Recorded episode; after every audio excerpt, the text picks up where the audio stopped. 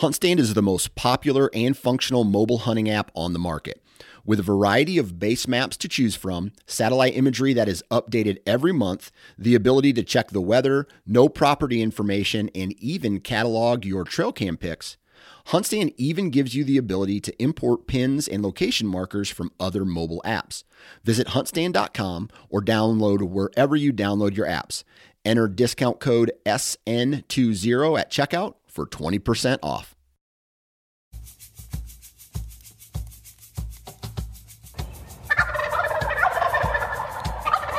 Welcome to the How to Hunt Turkeys podcast. I'm Paul Campbell. Join me as we dive into the world of turkey hunting. Every episode, we'll explore the minds of the finest turkey hunters around. We'll take a look at the people, the places, the tactics, gear, and the culture that creates the mystique around America's favorite bird. That's right, I said it America's favorite bird, the wild turkey. Throw on your turkey vest, grab your box call, let's talk some turkey. The How to Hunt Turkeys podcast is brought to you by Go Wild. Visit timetogowild.com or download the app on iOS or Android. Go Wild has all the gear the wild turkey hunter needs camo clothes, hats, vest, turkey calls, decoys, and everything else. Sign up for a free account today and get $10 off your first order. Timetogowild.com. Wicked North Gear, delivering the very best gear for a life well lived in the great outdoors. From field kits and DIY taxidermy solutions to hats, hoodies, stickers, and more, visit wickednorthgear.com.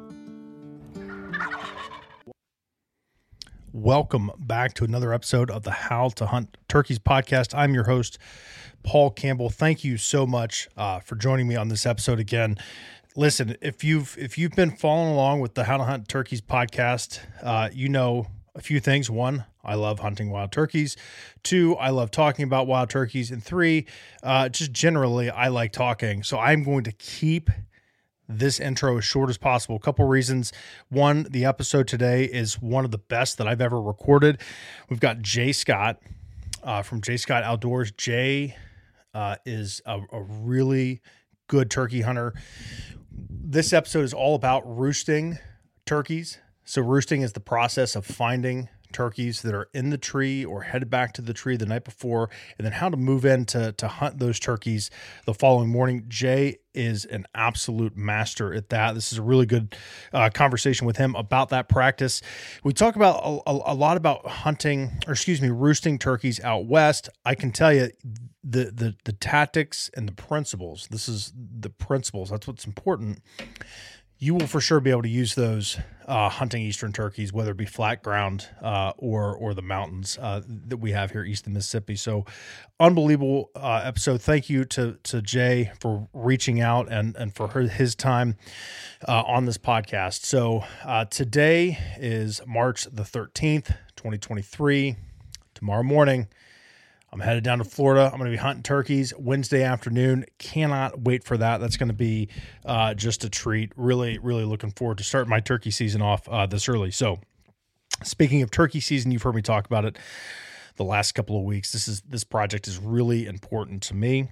Turkeyseason.com is live. There's a ton of really good content up there. There's a ton of knowledge. There's a ton of uh, just different creators that are putting their content on this site. It's really neat. It's just a, a, ton of knowledge uh, and just really creative stuff on there right now. I've got a ton of mouth calls, box calls, pot calls for sale. We got Rolling Thunder game calls, Woodhaven, Bone Collector. We got Wicked North Gear, uh, sponsors of the show. We've got Nukem Hunting Blinds. You can visit Nukem, N U K E M hunting.com.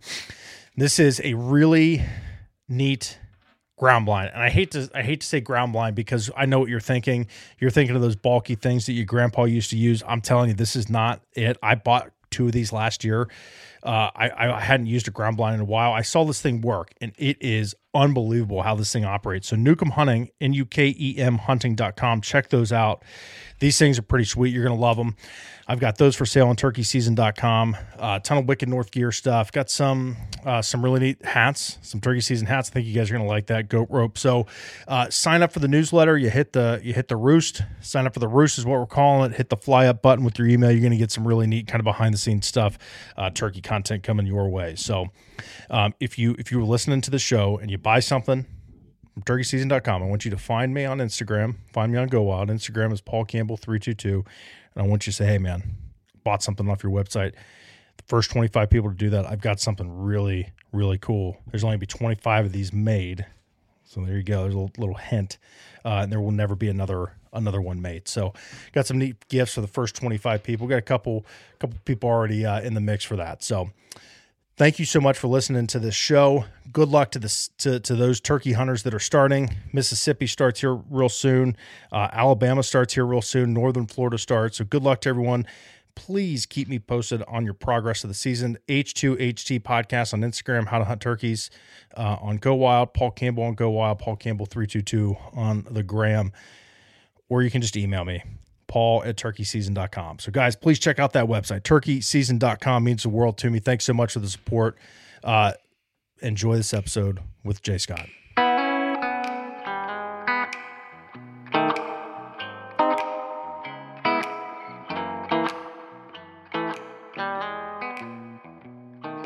It's one of those things that no matter what economic level you're at, you know, wh- wh- wherever you're at in your own personal journey of finances or whatever, we're all just turkey hunters. We love turkeys.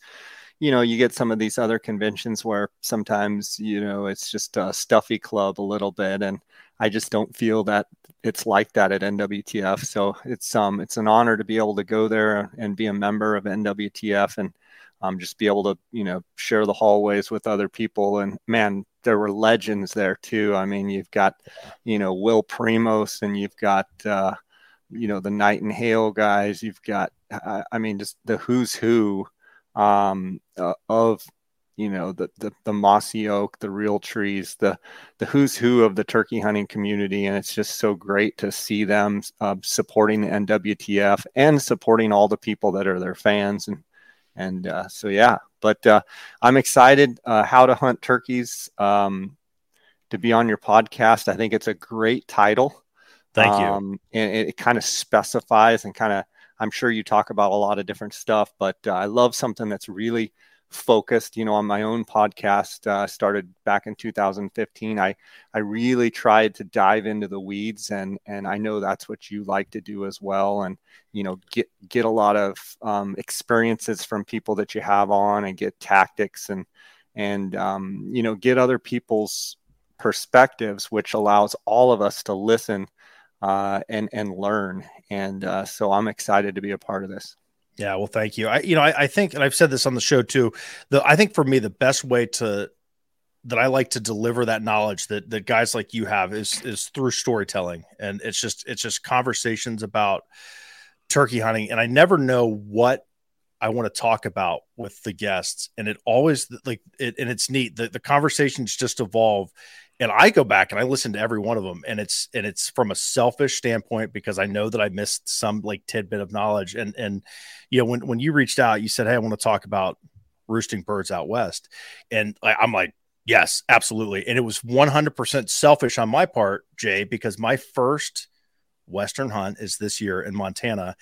I, I, I, was fortunate enough. I went out to Bozeman, Montana this December. I, I was a guest of Mountain Tough. I went out there. Uh, did some work with those guys, went out to Stone Glacier. I mean, loved every minute of it, worked out, did a bunch of videos. It snowed and it was so cloudy that I couldn't see more than 50 yards from where I was at at any point. So I still to this day, Jay, don't think that there are any mountains in Montana. Uh, I'm going to find out, but oh, I'm, you'll find out quick. oh yeah, that's what everyone says. So I, you know, it's it's so because I've only hunted easterns, you know, and I'm fortunate this year I'm going to do an Osceola hunt, a lot of eastern hunts, and then that that Merriam's hunt and I watch videos online, and that's that's about my my experience. And I I, I just look at myself and like I don't know what to do out there. I have no idea. I mean, you've got like well, a patch of trees and then like six miles of like grass. I, yeah. I'm like totally lost. I think the good news is you you're cut your teeth on easterns, and so you're used to you know how temperamental they can be and how much of a challenge they can be. And so I think going out to Montana and hunting Merriam's, you're going to really enjoy the the level of activity that those birds have and the amount of gobbling and and stuff that they do if you can find some good spots to hunt them um, you know where your easterns can be pretty snooty at times and pretty persnickety, but I feel like the eastern guys that have, you know, kind of cut their teeth out there on those hard birds come out west and hunt, you know, let's call them a little bit easier bird. I I just think I've seen so much joy in the guys from the Midwest and the East coming out and really enjoying the West just because you know those turkeys don't get messed with quite as much and and it's a little bit more open country and you can kind of run and gun them and you can see them coming you know in from a long distance. Whereas you know a lot of your hardwoods and stuff uh, you know you've got your fields and you've got your hardwoods and a lot of times you can't see them coming um, from very far you know maybe 50 60 yards out unless you're in a field where you know out west sometimes you know you can watch them literally strutting in from a couple hundred yards all the way to your set so you know, there's lots of things we'll be able to talk about with when it comes to roosting and how far away you can hear them and, you know, best way to strike them. And so, yeah, let me know. We'll dive right in. So we'll just, th- this has been a good talk. So I think the, the episode has already started, but I don't know if my heart and my mind can take watching a turkey in full strut for an hour and a half. way to me, I, I mean, that sounds great, but like you said, I can't tell you how many turkeys you you interact with, and I mean, you'll see them for eight seconds, and then you pull the trigger, you know, because they're in brush or they're hills or you know. Oh man, Jay, you know, don't, one tempt me with that. I know one of the big things I taught. So I do Gould's turkey hunts in Mexico, and this will be my 13th season doing Gould's turkeys down there. And one of the conversations I have with them is much like when I would be hunting um, Merriam's in my home state of Arizona or, or, or around in the West. Is like these birds are going to act a little bit different than what you're used to. I know where you come from. As soon as you get that, you know, 50 yard or in shot where you've got an open exposed shot at their head or neck, you know, you guys are used to taking your shot when you can. And I try and explain every every time I get the hunters in the car and we're on the way to the ranch, I try and explain to them like these birds don't get pressured. These birds are going to act differently. You have plenty of time when they're 50, 60 yards and they're they're on their way in and they're strutting back and forth and you feel like, "Oh, I need to take the shot." No, they're they're going to come in whether we're using decoys or not. Like they're going to close the distance. They're going to be in your lap. Go ahead and enjoy it. You know, every year I have people that will shoot a bird out there at 50 yards as soon as they get a shot you know, their buddies sitting behind with their back to a tree watching. They're like, why did you shoot? We were just about to get the show that, that, that we all are looking for. And so, you know, I would encourage you as well as anybody else that's going to come out west, um, you know, take a little bit more time. Um, we all know there's a time when it's, you know, time to shoot and it, it's over and you need to, you need to do it. But I would encourage you to, you know, let it unfold and let things happen a little bit um, and just enjoy it. Enjoy the strutting. Enjoy hearing them spit and drum, and and you know maybe other birds will come into the set, and you know you'll get all that interaction. So um, for sure. So the the decoys is that is that something that that is I, I guess more prevalent out west than it is. I mean, because I here, think so. Yeah, I think miss, so. I I think. Uh, our birds are very visual out here. Um, you know, hunting a lot of run and gun style, um, you know, kind of open, broken ponderosa pine country, you know, some of that oak uh, vegetation, oak grasslands where they can kind of see a distance.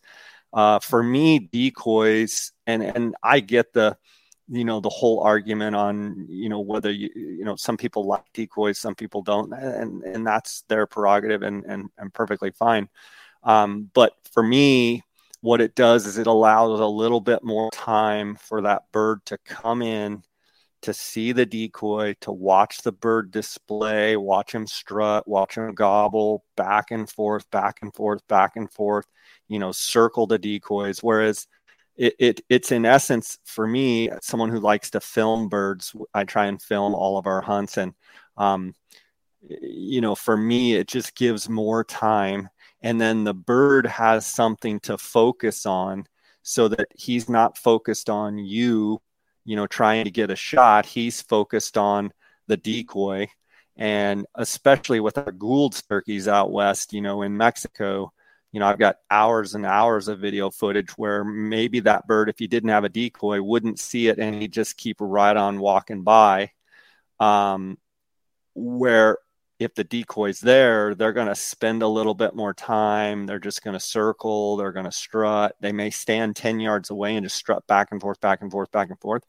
But it allows an awesome opportunity, number one, to take photos, and number two, to, to shoot video, which is is what I love. I love videoing turkeys. I love hunting turkeys, but videoing them at close range and just really monitoring all of what they do is is what really gets me going. Um, and you know, with that, having good encounters, that's where, like I said, I wanted to talk about roosting turkeys out west because I feel like a lot of people that come and hunt with me, you know, we'll I'll see you know, we'll, harvest over 250 Gould's turkeys this year in Mexico on 50 different ranches. And I'm running into a lot of turkey hunters every year. And, and so we get a lot of experiences, but I'm around a lot of people. And one thing that always hits me is a lot of these guys that come hunt that have hunted for 40 years, they truly, really don't understand how to roost a turkey. They don't truly understand the importance of hunting out west and roosting a turkey. And now, before I get into it, I, I want to say, like, I understand in the Midwest and in, in some of the places in the East, like, the roosts are not to be messed with because you have, you know, either small tracts of land or you have neighboring situations where, hey, we're not hunting the roost. We're going to let them fly down. We're going to let them come into the feeding areas, strutting areas, and then we're going to call and hunt them. Totally get that where where out west plays in you have all these vast tracts of land where you can just hunt in miles in any one mm-hmm. direction. And they're not necessarily roosting in the same spot in the same trees. And so it's not like going and roosting them the night before that you're going to interfere with that roost because likely that the next night they're not even, they're going to roost in a totally different tree a totally different area another ridge. So when dealing out west, um, whether you're talking Merriam's, whether you're talking some some Rios, this this applies to some Rios as well. You know, Gould's turkeys, um, being able to cover lots of country, being able to use your locator calls the night before to try and elicit a gobble, strike a gobble, and then try and use your binoculars to be able to spot which tree the birds are in how many birds are there gobblers hens you know the whole flock gobblers by themselves you know two three gobblers together and make an assessment of okay i've got three gobblers in the tree together. The hens are 80 yards over here in a totally different tree. Then take it to the next level of trying to close the distance without them seeing you where am I going to set up the next morning so that I can be right in the middle of the action?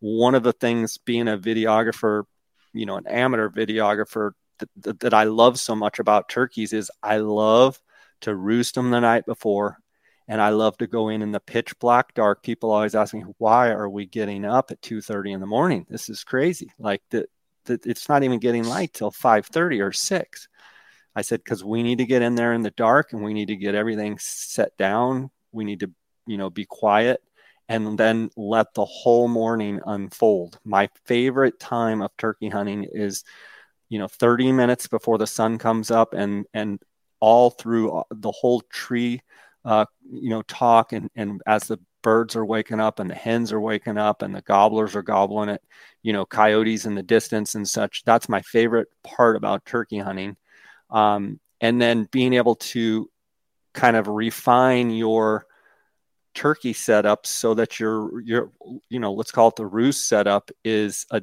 dynamic um, you know thing that you go through in the morning. And so when we do it on our Gould's turkey hunts and people see how much time I put into like trying to figure out the exact tree that the bird is in where is that bird going to pitch out?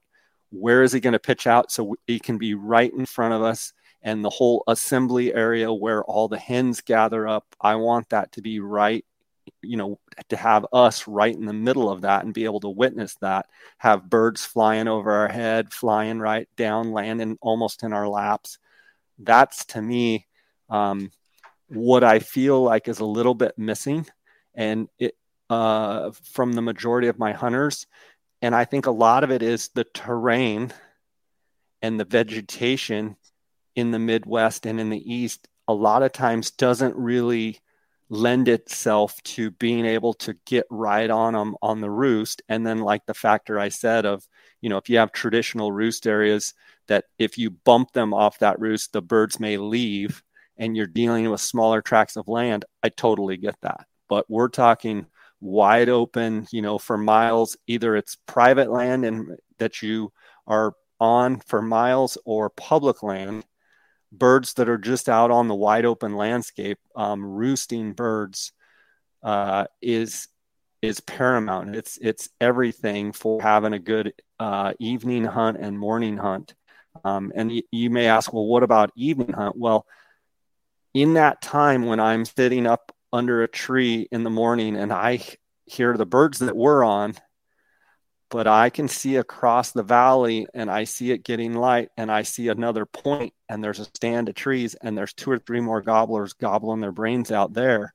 I make a mental note to that's where they're at and I mark it on my map and say that's the spot where if these birds if I either shoot a bird or whatever happens tonight I can be right over there and likely those birds are going to be somewhere in that general vicinity. So my mind is constantly running as a turkey hunter and and you know someone that guides turkeys is where where is the next spot where we can put ourselves right in the middle of them and because of the nature of our birds out west where they are constantly kind of bouncing around having those multiple areas where they roost is is, is super important um, in order to be on birds you know morning night so I, I, years ago I had kind of and this is years ago uh, it, it, was an epiphany and, and you just kind of touched on it um, it's where do the turkeys want to be? When I first started turkey hunting it was so much just well he's over there so I need to be here and then that turkey's going to go wherever it they want to be certain places and that and that's that's a very astute observation and a, and a crucial point for turkey hunters to understand is what you just said, you're always looking for the next setup. Where do those turkeys want to be, and where do I need to be to maximize the potential of a of a, of a run in? So when when you're roosting birds out west, and, and I have just this mental picture of being able to see for you know to the end of the world. How and this is a really this is I never hunted out west. How far away can you hear a turkey gobbling out west? I mean, are you getting a thousand yards, or if the wind's right? I mean, obviously, yeah, I would say in, in, a real open country, um, you can hear them, and they're, if they're really going good, you can hear them uh, probably a mile out, as far away as you could think you could hear them. You know, I'm I've never specifically measured, but I'm close to a mile out if it's absolutely dead still and they're just hammering. You know, if there's especially if there's two or three birds on the roost and they're really going, you can hear them out there at you know 1600 yards. Um, mm-hmm. if the more trees that you have in between you and where the bird's position is, the harder it is to hear. A lot of times, too, um, you know, a bunch of the Merriam's birds that I've hunted out west if if if they're across a canyon from you and on an opposing face and so they're facing right at you and gobbling I, I can't tell you how many birds that you know in the dark in the morning i didn't have anything roosted but they you know i'm out on a point before light and i'm listening and i hear birds start going and i'm like oh they're just they're just they're close. They're right here. And you start moving in the dark moving, moving, moving, moving. You're like, golly, they're right here. They're right here. And you're going and going and going and going. And you realize they're down across mm. a canyon and they're gobbling straight across at you. And you think they're close, but they're, you know, three quarters of a mile away and you're still walking and walking and walking. I've had it where I'm just like, you know, I thought the birds were two, 300 yards, but they're facing me and, the, you know, there's nothing in between but open air and then I've had the same thing where you know you have you know dark um, spruce or ponderosa pine, and and you know they sound so far away, and then boom, they're right there because uh, because the pine trees, you know, they're gobbling and it's absorbing that that sound. Um, so that's one trick that I use my binoculars a lot in the afternoon, and if I hear them gobbling either near the roost or if they've already roosted, then I try and start spotting them and try and go, okay, there's okay, no, he's gobbled. No, I don't see him. And then, oh, he's over there. And then try it's kind of something that you'll learn as you hear. You'll be, I can hear birds. I'm like, that bird is facing away or he's facing to my left. Or I'll hear a bird and I'll say, that bird's facing right at us. And guys will be like, how can you tell? Well, I've heard enough of them I can tell if that rattle, if it's coming right at me or if it's if they're facing dead away. Um, but then if you can spot them in the tree, um, that really helps um, once they've roosted. So Merriam's and Goulds typically um, in areas where they don't get tons of pressure, they will gobble themselves to the roost. Um, sometimes they'll gobble like crazy to the roost, but sometimes they'll gobble two or three, four times then they'll fly up into their tree and then once they get in the tree and kind of get settled on their limb they'll either gobble one time and be done or they'll sit up there and gobble and gobble and gobble depending on the cycle of the season and such. Um, but that's when i think it's very crucial um, the afternoon the evening before to be up on a place and cover as much country where you can hit those high points where you can be hearing from a high point where birds might be gobbling, then once either if they're still on the ground and they're gobbling, you um, try and close the distance just with your, you know, get a little closer and try and look and see where they are. I'm not talking about going over and trying to hunt them, but get over there and try and spot them and then get those birds roosted. And then once those birds are roosted and you mark it on your, um, you know, your mapping app, um, go find some more birds. And that's when, you know, I use the coyote howler and I can go through exactly like step by step of how I like to do it. But then I like to come back to camp and be like, I have four different groups of gobblers roosted, or I have two, or I have seven, or I have one. And then some nights it's I, I didn't roost anything, but my hunting partners or the people I'm guiding with are doing the same thing. And what we're trying to do is establish as many places where those birds um, are roosted so that if my buddy or one of my guides struck out and doesn't have anything going, I've got birds marked for everybody. So it doesn't matter how far I am from camp, I will work my way back either on foot, on UTV, or in a truck the whole way back trying to shock birds to at least, you know, if someone in our camp doesn't have birds, hey, I've got them marked right here. You know, I put some rocks in the road. It's a straight, you know, 200 yards out. And, you know, so many times I've come back to camp goose egged, and, you know, my guides will be like, we've got three different birds roosted in three different spots. Fantastic. Or the same thing where, you know, they have nothing going, or a couple of my guides, nothing. And I roosted, you know, three different birds well, now all three groups have a starting point in the morning. And, and that's what we're all looking for. You're looking, the reason roosting birds is so important is you want to have a starting point in the morning where you can be on birds. Because a lot of times when you get on birds that are roosted, it leads to other birds that are roosted.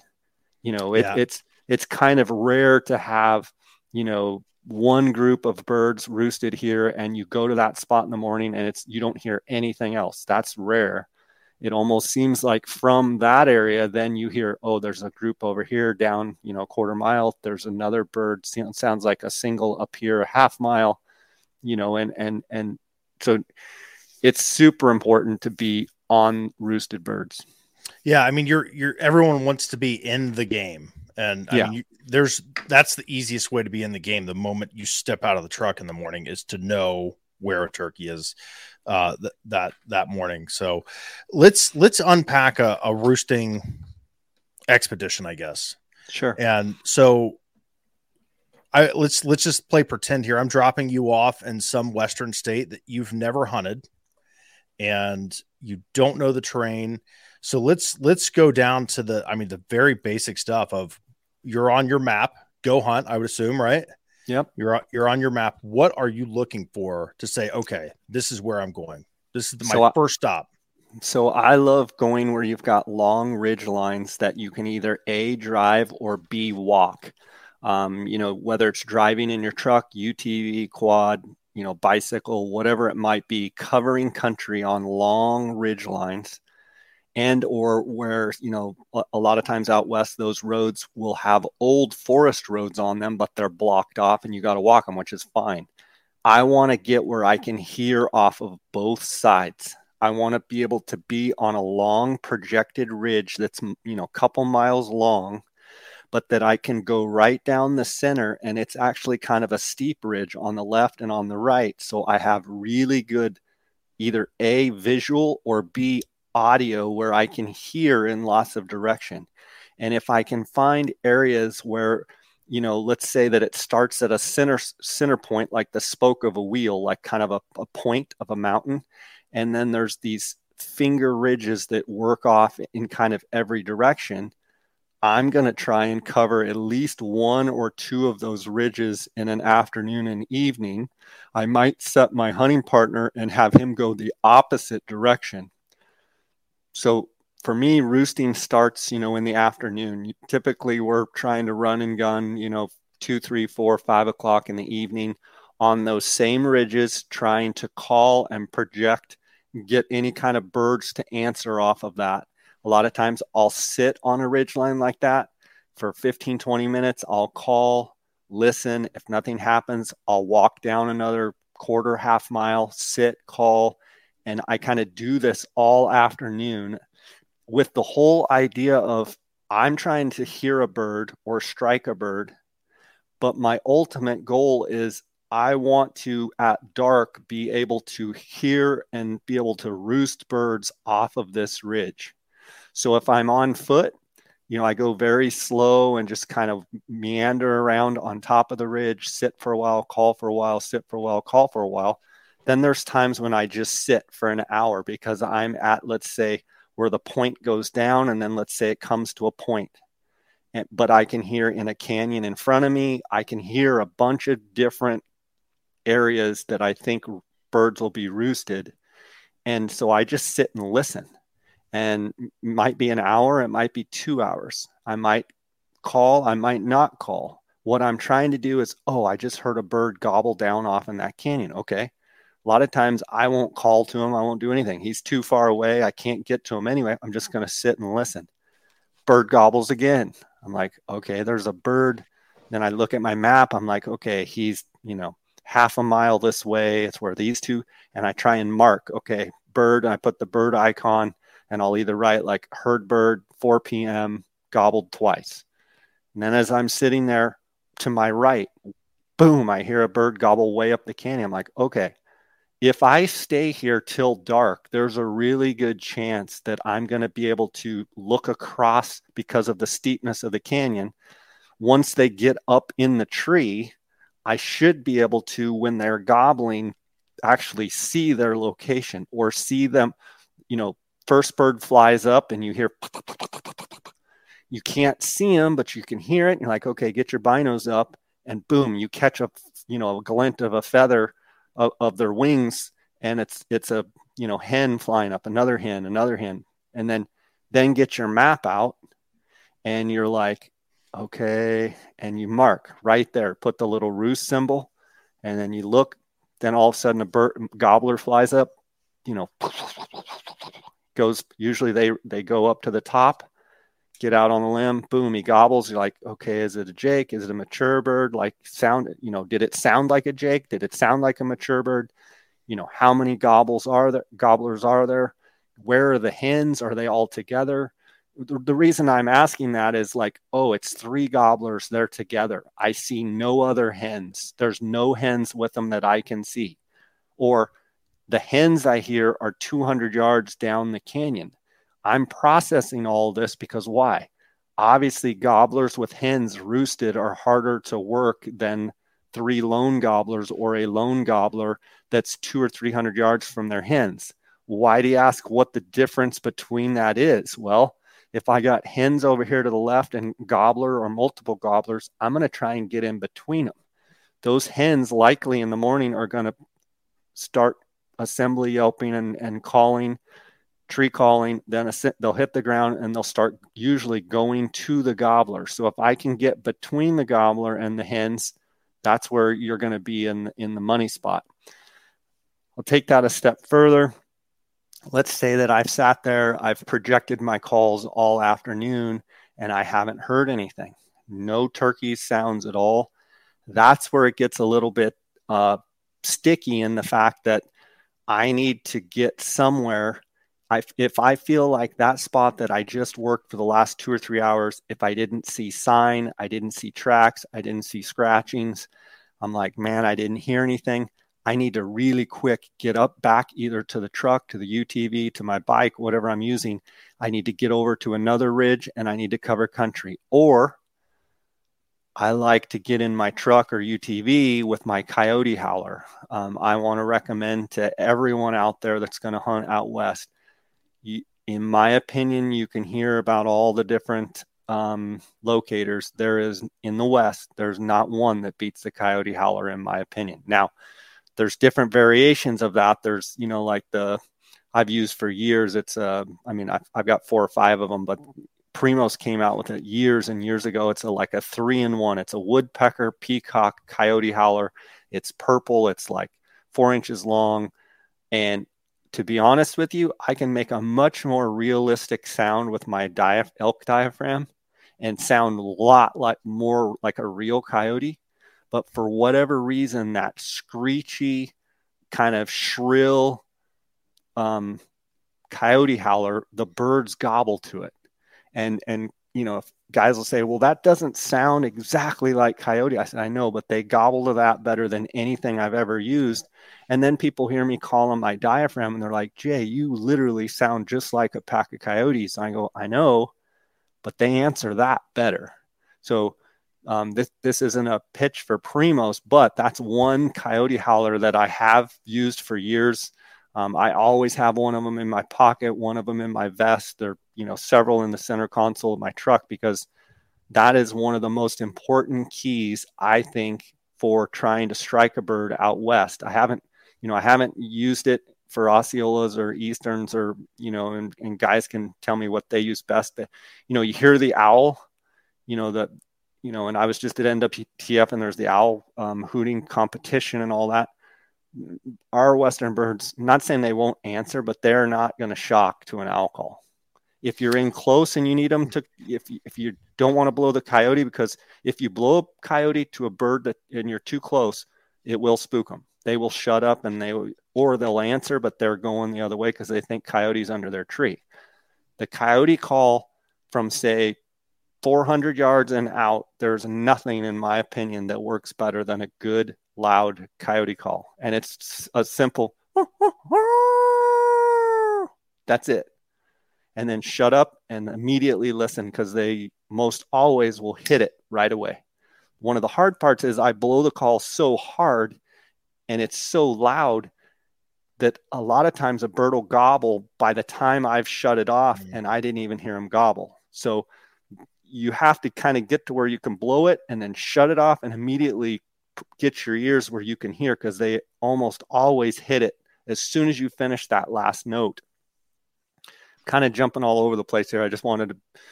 There's this nothing great. There's nothing better, in my opinion, in the Western U.S. than a coyote howler. Now, in the morning, that's in the evening. In the morning, they will hammer a coyote howler. But like I'm saying, if you get close to birds, you have to switch to something else sound like a, a herd of moo cows, sound like cow elk, maybe like a spike bugle, maybe an owl call, maybe a crow. Those are probably your best options. If I'm if I have nothing going and it's still gray light, it's still dark, you know, it's still pitch black dark, I'm going to be hammering the coyote howler. That's what I'm going to be using. As it's getting gray light, I still got nothing. I'm still using the coyote, still using the coyote because I'm moving. I'm moving and calling, moving and calling, moving and calling, just trying to get a bird to strike. Boom, a bird strikes. Now I've got to close in. Let's say it's just gobbled the one time. I then put the coyote call away and I switch to another call because if you if you get closer to them as a as you're projecting like you're a coyote and you're getting closer to their tree what do you think they're going to do they're going to shut up um, but as far as a strike Um, the coyote howler, nothing beats it. Um, so I think we covered the afternoon scenario. I'm trying to walk and look at sign, trying to listen, and then trying to be at places where I can hear multiple canyons and a great distance. That usually puts me up on a point, puts me up on a ridge top where I can hear in in in long distances. Now, I will tell you that a lot of times our Merriam's turkeys and Gould's turkeys, especially, you know, in Ponderosa pine country, they typically will east on an or roost on an east facing ridge. They they they want to be facing east. Not saying they won't roost on a west facing ridge, but they they also want contour. So our birds mm-hmm. out west will walk up a hill and fly back to the roost. They very rarely, like I see birds in the Midwest or in the East, just and go straight, straight up. up. I've seen them do it, but out west, they typically will go up, walk past the roost tree, and fly back in. And if that makes sense, picture like picture like uh, a sloped ridge. You know, you've got your slope. They're going to walk up and past and then coast into the tree. Why? Because they exert very little energy when they pitch and land kind of down and into a tree. And then once they get there, that tree, a lot of times they'll hop up a couple limbs and and you know get get settled in. And a lot of times the gobblers like to be on their own limb. They don't like to share limbs, but they depending on the time of season, a lot of times they love to share a tree with the hens, but for whatever reason they do not like to share the limb with with the hens, which that's a whole nother subject we could talk about. But um, in the morning, let's say in the evening, you drop me off in a place I didn't see much sign, didn't see much scratching, didn't hear any birds. I'm goose egg, got nothing. Okay. I'm going to get up early. They're, depending on, let's say it gets light at 5:30. I'm going to be out trolling at 4:30, one hour before it they fly down and I'm going to be running ridges in my truck or on foot with my coyote howler, howling, just trying to strike a bird. Strike, strike, strike, strike, move, move, move, move, move, move, move, move, drive, drive, till you get a bird to strike. Hopefully, you strike a bird. It's gray light. You still have time to get your stuff. You still have time to go and move towards the tree. Once they're gobbling, I am not calling to them. I am letting them gobble on their own. I'm moving up. I'm moving up. I'm moving up. I'm moving up. Okay. The reason I do that is just like with elk. Those animals live out there every day.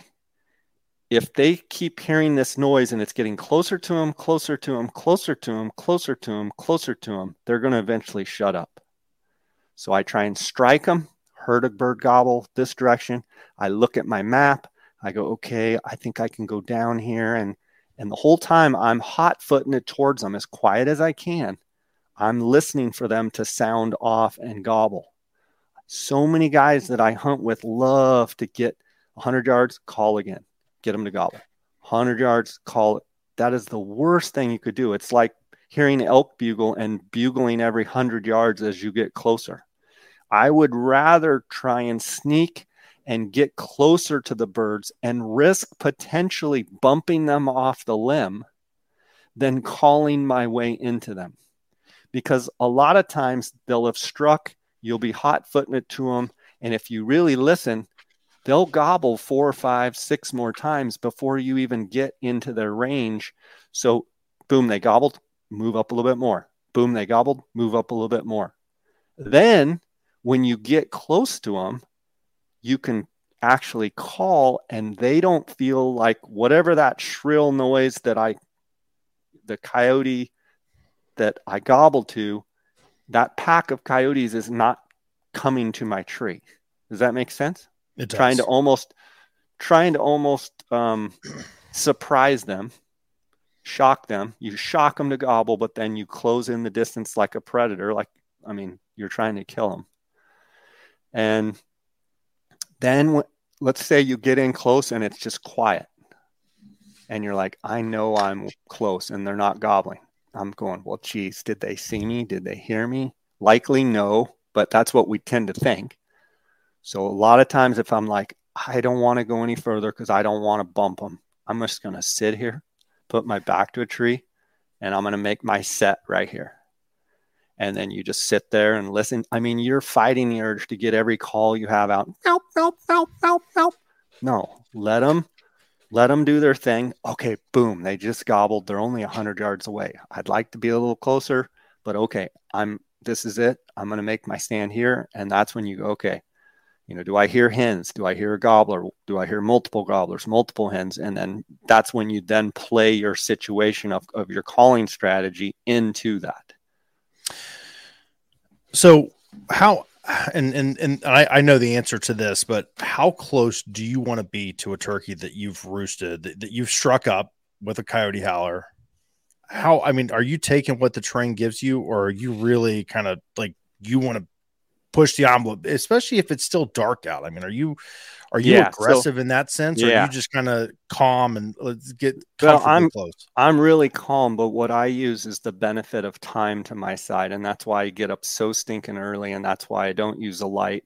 I stumble around in the woods, but I'm there so early. They think it's an elk, they think it's a deer, a bear, a cow, you know, cow elk, bull elk, whatever it may be. They're like, there's something just stumbling around over there. But they hear that. If you think about their whole life, you know, four or five years, however long a turkey in the West lives, they hear that stuff all night long. That stuff doesn't necessarily scare them. Um, I want to get as close as I possibly can, as long as I don't get so close they're going to fly over my head. So it depends where are they roosted how steep is it where they are where do i think they're going to pitch down? Because let's take that slope again. Mm. they've walked up the slope and they've flown across to their roost. Well are they going to fly? What's the easiest way for them to get out of the roost? Pitch kind of sl- gently down to a flat spot. So the night before when i'm roosting them i'm trying to look at where where did they come from? They came from my side of the hill. They walked down the canyon, up the other side, walked up the other side of the canyon, pitched down in the tree.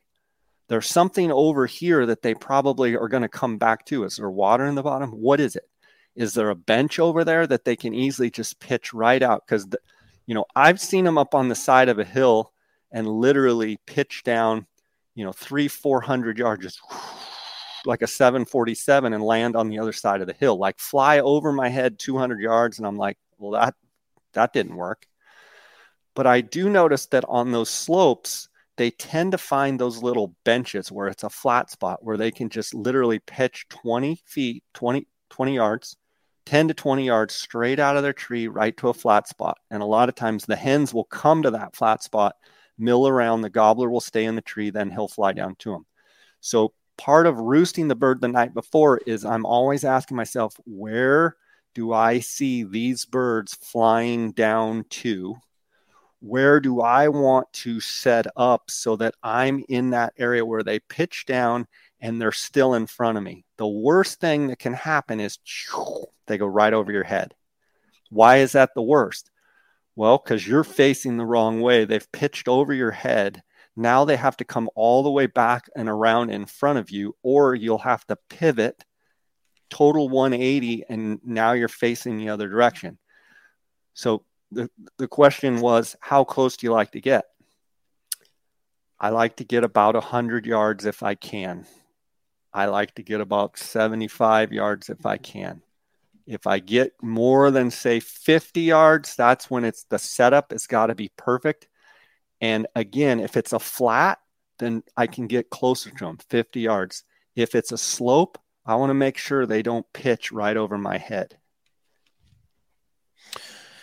So that and that and that goes back to knowing where they want to be, not necessarily where I want to be is is a turkey hunter. So what when when you and, and you touched on it a little bit, but I, I want to hammer that point because that is a very important point um, because man, I can't tell you how many times I've I've roosted a turkey and I watch them just sail right over my head. I'm like, oh yeah. man, all so, that work is done. Yeah, yeah. You, I mean, you got up two hours before everyone yeah. else did, and you worked your way in, and they flew over your head. I will I will tell you that experience has taught me that sometimes as bad as you want to get right in there in their kitchen and be right there for when they fly down and all of that sometimes because of the terrain it's one of those deals where i don't know exactly where they're going to pitch down. So i'm going to get over there pretty close to them i'm not going to make a peep. And i'm going to let them do their whole morning thing hens calling the hens landing assembly yelping. Gobbler flies down to them. And I'm not even in striking, you know, shooting range. And then what is their next move? Okay, they're moving to the left, they're moving to the right, they're moving towards me or away from me. Okay, now they're moving left. I'm going to circle back. I'm going to get around in front of them. I'm going to make my stand here. If it's not to visually to my eye where I feel like I can go get right in between those two groups, get set up, and likely one of two of those gobblers is going to come. I I um, take the approach of like I'm going to get close to them. I'm not going to call to them. I'm going to see what they do. Once I get a direction, then I'll make a plan. And I think that's where a lot of guys they make a mistake, they get impatient, they get over there, they know the setup isn't right, but they start, you know, calling and doing their whole thing. And a lot of times those hens will be like, I don't know who that is over there, but she's not part of our flock. And I don't, I want to go the other way. I would rather let them have the gobbler fly down. He immediately goes into strut. They start working one direction. I go, okay, now they've picked their direction, so I'm not changing anything that they're doing.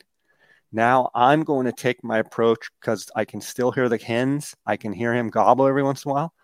I'm going to go out and around them, get in front of them, and set up because now they've picked their direction they're going, right? I'm not changing anything that they're doing. I'm now in their path. Then, when all of a sudden, nope, nope, nope, nope, nope, then the hen's like, oh, there's a hen up here. Not like, who's that hen back there? She's not part of our group. It's a totally different mindset. Yeah, and I was I was going to point out that I mean that's the first time that you've talked about sounding like a turkey. Call, turkey calling is when you've done all of these things. You've moved, you've you've set up, you've picked a good spot, you've gotten in front of them, use the terrain, use what you, you've got to work with, and then you and then you turkey call. That's I mean that that I mean I'm guilty of that. They they take off and you're like, oh crap, you start calling, and that I mean that rarely rarely works. Yeah, I think they, that's the woodsmanship that you that can very rarely turn the whole group around. Um, it's same with elk. I find that if you're in their path in the direction that they are going and the direction they want to be, um, you're a lot more apt to have them want to come over and see who you are and inspect you, and you're not a threat. If they're going the other way, I do not call at them. I let them go because it's human nature. If you walked into a group of people and you were loud and obnoxious and they started to move away from you and you started going, Hey, where are you guys going? Well, if the same group of people was kind of meandering this way and you got out in front of them and you said, Hey guys, what's your name? I'm Jay. They're going to be like, oh, they're hey, not going to be.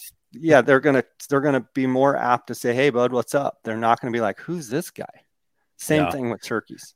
Yeah, you know, everyone. A common saying in turkey hunting is "patience kills turkeys." I think the virtue that every turkey hunter needs to have more so than patience uh, is is discipline, and that is it, that's what you're talking about is discipline, and that is hard to do and I, I think discipline goes right into roosting birds. I see so many people, they're back at camp and it's still light. And you get back in there, it's gray light and they're back at camp. And I'm going, what are you doing? Like, well, I didn't hear anything. Well, did you roost any birds? I didn't even try. And you go, well, where are you going to go in the morning? I don't know. I'm just going to strike out and try and go somewhere. So for me, it's being disciplined to even if I've killed a bird, but I know other people in my camp haven't.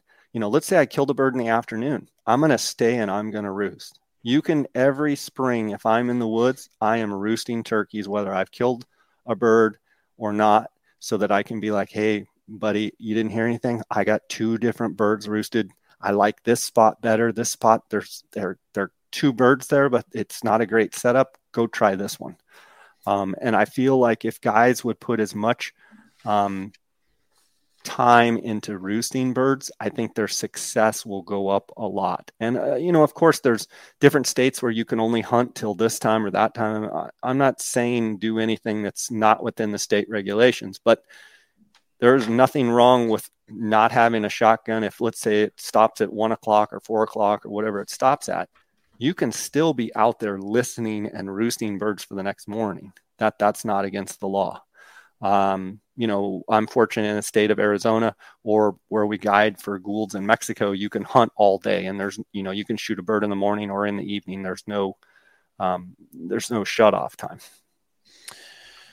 And, yeah, I think that uh, we've been talking, obviously, uh, a lot of these scenarios have been out West and, and, uh, but uh, these principles work in Tennessee, they work in Alabama, they work in upstate New York, they work in southeastern Ohio, where I do a, a majority of my hunting. It's very it's very similar.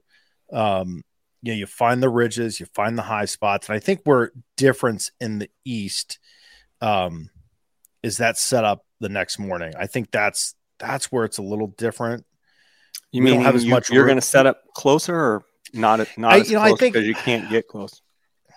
I think that I think with like I'm just going to use where where I hunt, Vinton County, Ohio. I mean, it's it's it's our largest public access uh, here here in the state of Ohio.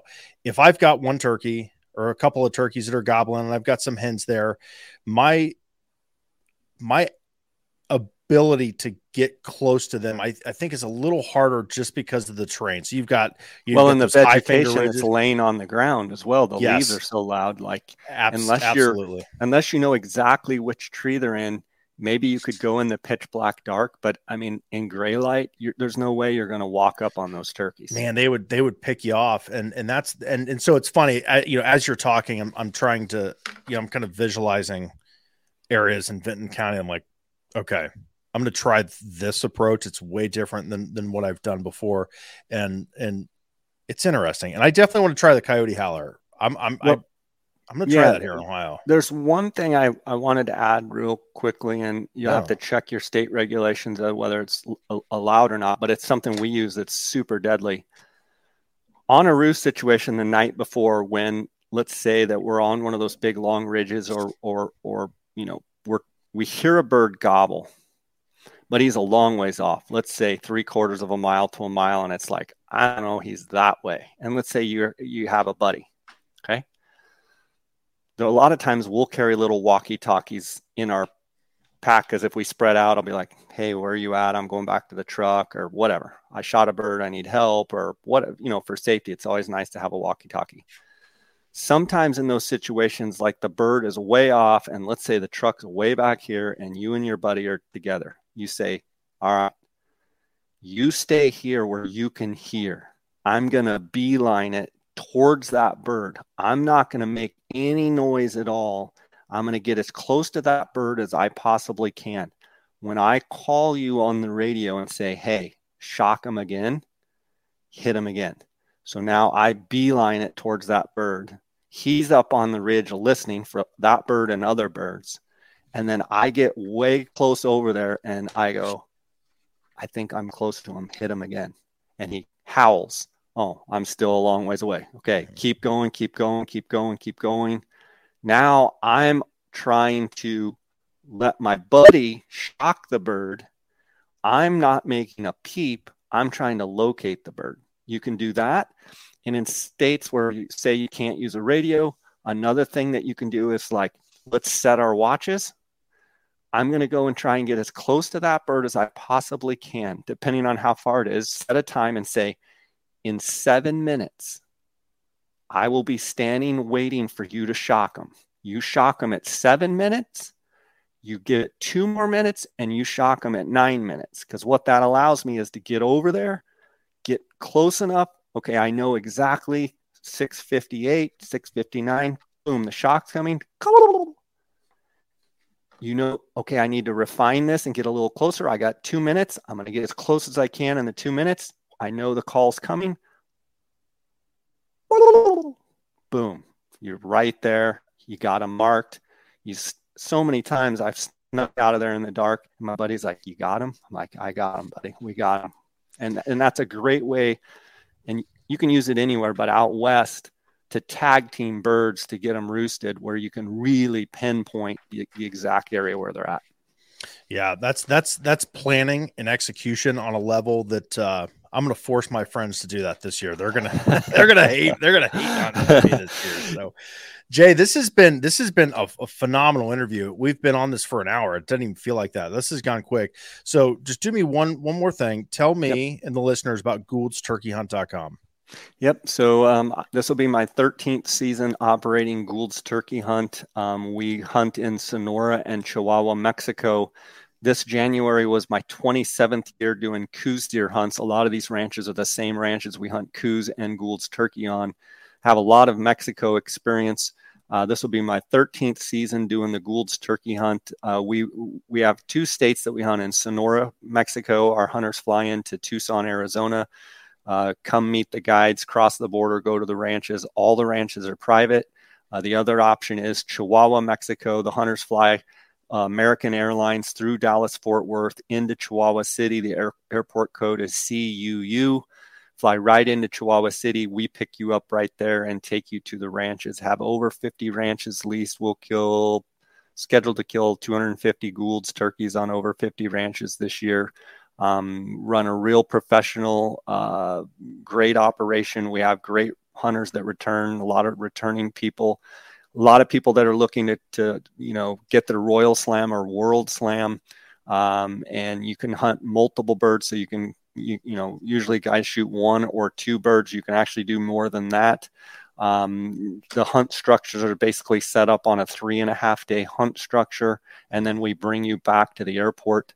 Uh, we've got all the transportation the lodging the food um, the tags uh, the guides skin and prepare all of the birds for you for export, um, import back into the U.S., export out of Mexico, import into the U.S., handle all the paperwork, um, the USDA paperwork, everything. But the Gould's turkey is an amazing bird.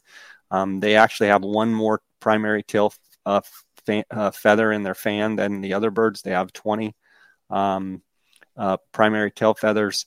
Uh, the the white band um, is much like the Merriam's, but the band itself is probably two and a half more inches long, so it's about a three inch band, really white.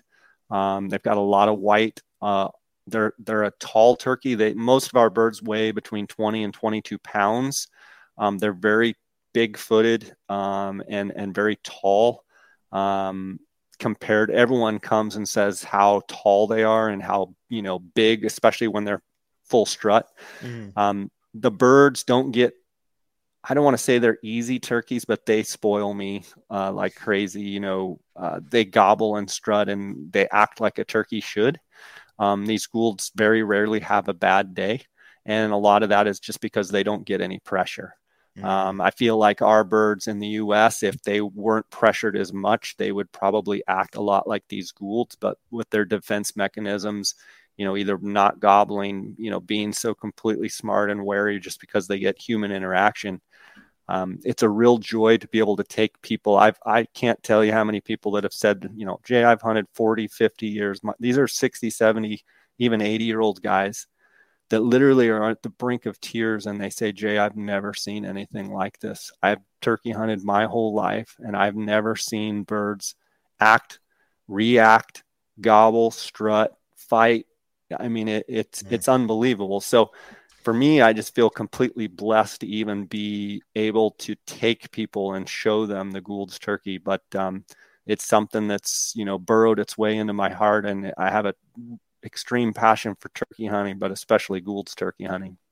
Yeah, that's that's great. And you know what? If you if you shoot a Gould's, get a hold of me. I've got NWTF pins, Gould's pins sitting on my uh, sitting on my desk right now. So Absolutely. I'll help you. I'll help you work through that. So I, I actually was able to award one of my uh, one of my donors and members uh, from Tennessee got a Gould's turkey last year. So Yeah. very, very It's uh, one of the So- biggest joys of my life is being able to help people get their Gould's turkey and complete their Royal Slam, their World Slam. Um, and if they're just a spectacular bird, it's one of those things I can't really even put into words. I try and do it through the videos um, that I do with trying to capture how beautiful they are. Um, but you know what I witness every year for the last 12 seasons down there is is almost I can't even put it into words how how much Mhm. interaction and gobbling and strutting and just uh, you know the sheer chaos. So it's it uh, spoils me for sure. Yeah. Jay, where can people find you on social media? So Jay Scott Outdoors uh, on Instagram, uh, Gould's Turkey Hunt on Instagram.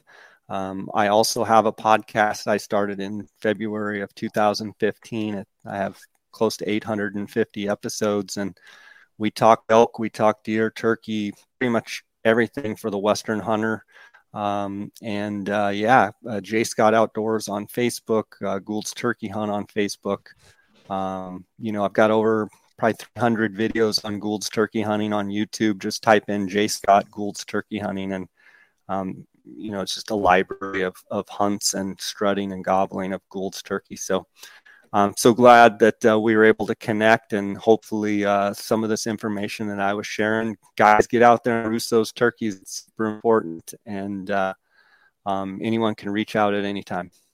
Jay, thank you so much for your time. You bet, bud. God bless. Okay. Same to you.